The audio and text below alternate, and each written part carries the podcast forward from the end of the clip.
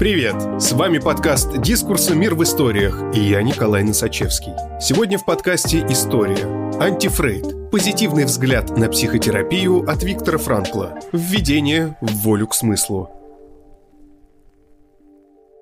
Воля к смыслу – это одно из трех главных понятий логотерапии – свободы воли, воли к смыслу и смысла жизни. Создателем логотерапии в качестве одного из видов экзистенциальной психотерапии был Виктор Франкл, психиатр, психолог, невролог и нейрохирург австрийского происхождения.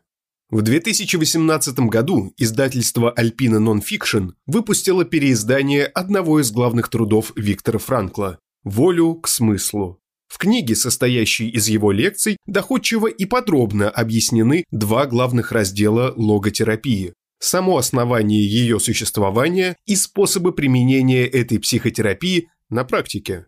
Основная концепция логотерапии звучит весьма позитивно. По мнению Виктора Франкла, движущей силой всего человеческого существования, его мотивацией и целью является поиск некоего смысла жизни, а также его последующая реализация. А вот утрата смысла жизни, согласно основной концепции логотерапии, выступает главной причиной развития депрессии, алкоголизма, наркомании и возрастания агрессии как у отдельного человека, так и у общества в целом.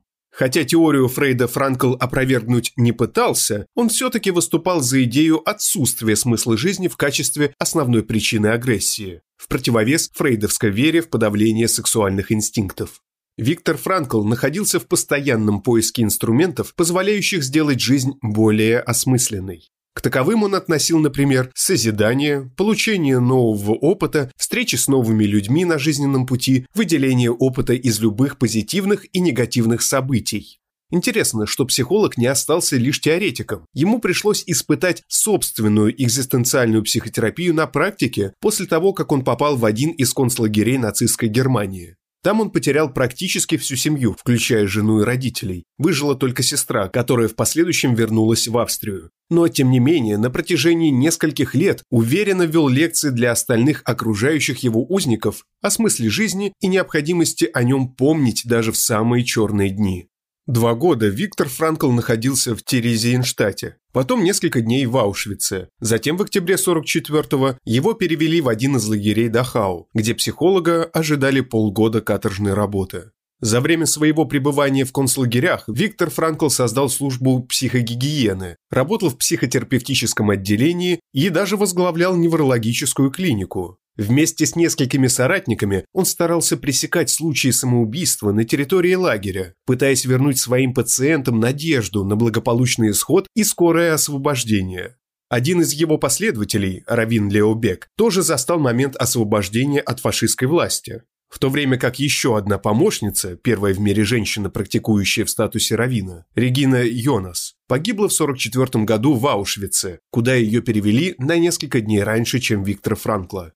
По итогам своего трехлетнего пребывания в различных лагерях Виктор Франкл написал большое количество трудов, описывающих жизнь там, именно с профессиональной точки зрения. Например, «Скажи жизни да. Психолог в концлагере». Всего психолог написал более трех десятков книг, которые были переведены на несколько десятков языков и разошлись по всему миру. После войны Виктор Франкл не раз высказывал идею примирения и прощения, которую, видимо, нашел в качестве собственного смысла жизни, с помощью которого и пережил несколько лет каторжных условий. Предлагаем познакомиться с отрывком труда Виктора Франкла «Воля к смыслу» о ситуации, сложившейся в психотерапии 20 века и оппозиции в ней логотерапии. Ситуация психотерапии и позиция логотерапии – Нынешняя ситуация в психотерапии характеризуется подъемом экзистенциальной психиатрии. Фактически можно говорить о прививке экзистенциализма к психиатрии как о важнейшей современной тенденции. Но говоря об экзистенциализме, мы должны учитывать, что экзистенциализмов существует примерно столько же, сколько экзистенциалистов. Мало того, что каждый экзистенциалист формирует собственную версию этой философии, каждый, вдобавок, использует терминологию по-своему, не так, как другие. Например, такие термины, как экзистенция и дайсен, несколько по-разному воспринимаются в творчестве Ясперса и Хайдегера. Тем не менее, у всех авторов в поле экзистенциальной психотерапии есть нечто общее, общий знаменатель. Это выражение, которое данные авторы столь часто употребляют и которым, увы, нередко злоупотребляют. Бытие в мире. Кажется, многие из них считают, чтобы называться истинным экзистенциалистом, достаточно время от времени произносить фразу «бытие в мире». Лично я сомневаюсь, что это дает полное право именовать себя экзистенциалистом, особенно учитывая, что, это нетрудно продемонстрировать, хайдегеровская концепция бытия в мире в большинстве случаев перетолковывается в пользу чистой воды субъективизма. Так, словно мир, где находится человек, сам по себе есть всего лишь самовыражение этого человека. Я отваживаюсь критиковать столь широкое распространенное заблуждение только потому, что однажды имел возможность обсудить это в личном разговоре с Мартином Хайдегером и убедился, что в этом он со мной согласен. Недопонимание в сфере экзистенциализма можно легко понять. Терминология тут порой эзотерическая, и это еще мягко сказано. Примерно 30 лет назад я должен был выступать в Вене с публичной лекцией о психиатрии и экзистенциализме. Я привел два примера и сообщил слушателям, что один взят из текста Хайдегера, а другой – из разговора с пациентом-шизофреником, который лечился в государственной больнице Вены в ту пору, когда я там работал. И я предложил аудитории проголосовать, где, чьи слова. Хотите – верьте, хотите – нет. Подавляющее большинство приписало отрывок из Хайдегера больному шизофренией. И наоборот. Результаты этого эксперимента не должны, конечно, подводить нас к поспешным выводам. Ни в коем случае эта путаница не умаляет величие Хайдегера, и для нас он остается такой же безусловной величиной, как и для многих специалистов. Скорее всего, этот результат указывает, как мало повседневный язык готов выражать неведомые доселе чувства и мысли, будь то революционные идеи великого философа или странные ощущения больного шизофренией. Общее для всех – кризис средств выражения. И я в другом месте уже доказывал, что нечто похожее происходит и с современным художником. Что касается метода, который я назвал логотерапией и о котором идет речь в этой книге, большинство авторов согласны отнести его в рубрику экзистенциальной психологии. Еще в 30-е годы я придумал выражение «экзистенциальный анализ» как альтернативное для термина логотерапия, созданного мной в 20-е. Позднее, когда американские специалисты начали публиковать работы в сфере логотерапии, они использовали выражение existential analysis, переведя existence на английский. К сожалению, другие авторы поступили точно так же со словом dissens Этот термин в 40-е годы великий швейцарский психиатр Людвиг Бенсвангер предпочел для обозначения собственного учения. С этого момента английское выражение existential analysis стало не слишком-то однозначным. Чтобы не усиливать путаницу, порожденную таким состоянием дел, я все более избегал использовать в работах на английском языке выражение «экзистенциальный анализ». Зачастую я использовал термин «логотерапия» даже в контексте, где, строго говоря, не было речи о терапии как таковой. Например, то, что я называю медицинским служением, представляет собой важный аспект в практике логотерапии, но показано это служение именно в ситуации, когда собственная терапия уже невозможна, поскольку пациент болен неизлечимо. Да, логотерапия и тут остается лечением в самом широком смысле слова. Мы лечим позицию пациента по отношению к неизбежной судьбе. Логотерапию не только помещали в категорию экзистенциальной психиатрии, но также внутри этой категории прославляли как единственную школу, сумевшую развить то, что можно по праву именовать техникой. Однако из этого не следует, что мы, логотерапевты, преувеличиваем значение техники. Давным-давно стало ясно, что в терапии важнее всего не техника, а человеческие отношения между врачом и пациентом, личная и экзистенциальная встреча.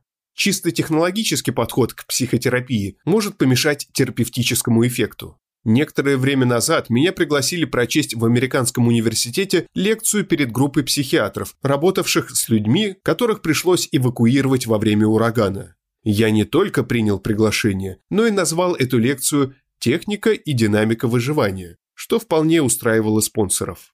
Но в самом начале выступления я честно предупредил всех, что до тех пор, пока мы будем формулировать свою задачу лишь в понятии техники и динамики, мы будем упускать из вида главное – сердца тех, кому попытаемся предложить первую психиатрическую помощь. Подступаясь к людям исключительно технически, мы уже пытаемся ими манипулировать, а подступаясь к людям исключительно динамически, мы их объективируем, превращая в вещи.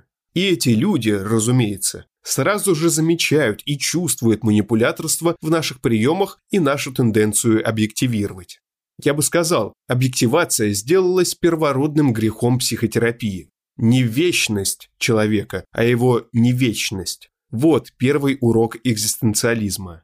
Когда в рамках другого лекционного тура меня попросили выступить с обращением к заключенным тюрьмы Сан-Квентин, после этого выступления меня заверили. Узники впервые почувствовали, что их кто-то понимает. Ничего особенного я при этом не делал, просто воспринимал их как людей, а не воображал, будто имею дело с механизмами, которые надо исправить. Я воспринимал их так, как они сами изначально себя воспринимали, то есть как свободных и ответственных людей. Я не предлагал задешево отделаться от чувства вины, объяснив себя жертвой биологического, психологического или социологического обусловливания. Я также не считал их беспомощными пешками на поле боя между «оно», «я» и «сверх-я». Не обеспечивал им алиби, не отнимал у них вину, не находил для нее удобных объяснений. Я относился к этим людям как к равным, они услышали от меня, что сделаться виновным – прерогатива человека и ответственность человека – преодолеть вину. Что я подразумевал, обращаясь таким образом к узникам Сан-Квентина, если не феноменологию в чистейшем смысле слова? Феноменология – попытка объяснить, как человек понимает самого себя, как он истолковывает свое существование без заведомых способов интерпретации, приуготовленных психодинамическими и социоэкономическими гипотезами. Принимая феноменологическую методику, логотерапия, как определил Пол Полок, пытается сформулировать в научных терминах непредвзятое представление человека о себе. Позвольте мне вернуться к противопоставлению техники и личной встречи. Психотерапия больше, чем просто техника, потому что она – искусство, и она превосходит чистую науку, потому что она мудрость. Но даже мудрость еще не все. В концлагере я помню женщину, которая покончила с собой. Среди ее пожитков нашелся обрывок бумаги с записью «Сильнее судьбы – отвага, которая ее переносит». Вопреки этому девизу, женщина свела счеты с жизнью. Мудрость сама по себе недостаточна, без личного отношения. Недавно мне в три часа ночи позвонила дама, сообщавшая, что намерена совершить самоубийство, однако ей любопытно знать мое мнение по этому поводу. Я привел все доводы в пользу жизни и против такого решения. Я проговорил с ней полчаса, и в итоге женщина пообещала не отнимать у себя жизнь, а обратиться в больницу. Но когда она пришла ко мне на прием, выяснилось, что все мои аргументы нисколько ее не тронули. Единственной причиной, по которой моя собеседница отложила самоубийство, был тот факт, что я не обозлился, когда меня разбудили посреди ночи, а терпеливо ее выслушал, полчаса проговорив с ней. «Мир, где такое возможно, стоит того, чтобы в нем жить», – решила она. В психотерапии, главным образом, это заслуга покойного Людвига Бенсвангера, что человек вновь восстановлен и утвержден в своем человеческом качестве. Все чаще отношения «я» и «ты» рассматриваются как суть дела. И все же нужно добавить еще одно измерение. Встреча «я» и «ты» не может быть всей истиной, исчерпывающим сюжетом. По сути, самотрансцендентное качество человеческого существования превращает человека в существо, тянущееся за пределы себя. Соответственно, если Мартин Бубер вместе с Фердинандом Эбнером понимает человеческое существование главным образом как диалог «я» и «ты», мы вынуждены признать такой диалог несостоятельным до тех пор, пока «я» и «ты» не выйдут за пределы себя к смыслу, который лежит вовне. В той мере, в какой психотерапия не ограничена психологическими моделированием и технологиями, основана на личной встрече. Подразумевается встреча не двух монад, а двух человеческих существ, хотя бы одно из которых обращено к другому с логосом, то есть со смыслом бытия. Делая упор на встрече «я» и «ты», Десейн-анализ вынуждает партнеров в такой встрече подлинно прислушиваться друг к другу и тем самым освобождает их от онтологической глухоты. Но все же, нам предстоит еще освободить их от онтонологической слепоты. Все же нужно сделать так, чтобы воссиял смысл бытия. Этот шаг совершает логотерапия. Логотерапия выходит за пределы Analysis, или, так этот термин переводит Джордж Шер, онтоанализа, потому что она озабочена не только онтосом, то есть бытием, но и логосом, то есть смыслом. Этим вполне можно объяснить тот факт, что логотерапия больше, чем просто анализ. Она, как указывает само название, терапия. В личном разговоре Людвиг Бенсвагер однажды сказал мне, что, по его мнению, логотерапия в сравнении с онтоанализом более активна и, более того, логотерапия может стать терапевтическим дополнением к онтоанализу. Умышленно упрощая, можно дать логотерапии определение, буквальный перевод – лечение через смысл. Разумеется, надо помнить, что логотерапия вовсе не панацея, она показана в одних случаях и противопоказана в других. Во второй части книги, разбираясь с применением логотерапии, мы покажем, насколько она уместна прежде всего при неврозе. И тут проступает еще одно отличие логотерапии от онтоанализа. Если максимально сжато определить вклад Бенсвагера в психиатрию, то это более точное понимание психоза, конкретно особого и специфического способа психотического бытия в мире. В противовес онтоанализу логотерапия стремится не к лучшему пониманию психоза, но к более быстрому излечению невроза. Это, конечно, опять-таки упрощение. В таком контексте следует упомянуть авторов, которые утверждают, что, по сути дела, заслуга Бенсвагера сводится к применению хайдегеровских концепций в психиатрии, в то время как логотерапия стала плодом применения в психотерапии концепции Макса Шеллера. Теперь После разговора о Шеллере и Хайдегере и о влиянии их философии на логотерапию, что же мы скажем о Фрейде и Адлере? Разве логотерапия меньше обязана им? Ни в коем случае. В первом же абзаце первой написанной мною книги читатель найдет слова о моем огромном долге перед ними. Там я привожу известный образ карлика, стоящего на плечах гиганта.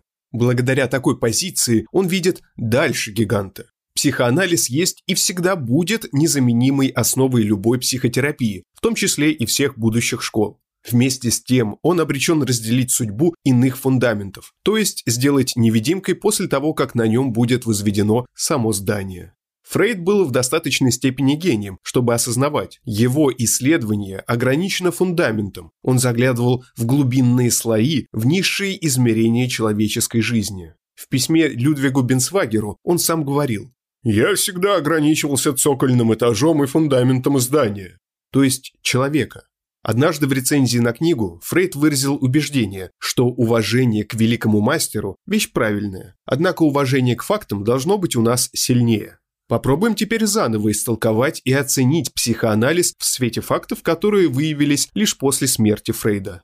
Такая переоценка психоанализа отклоняется от собственного подхода Фрейда к своим заслугам. Колумб тоже думал, что нашел новый путь в Индию, в то время как открыл новый континент.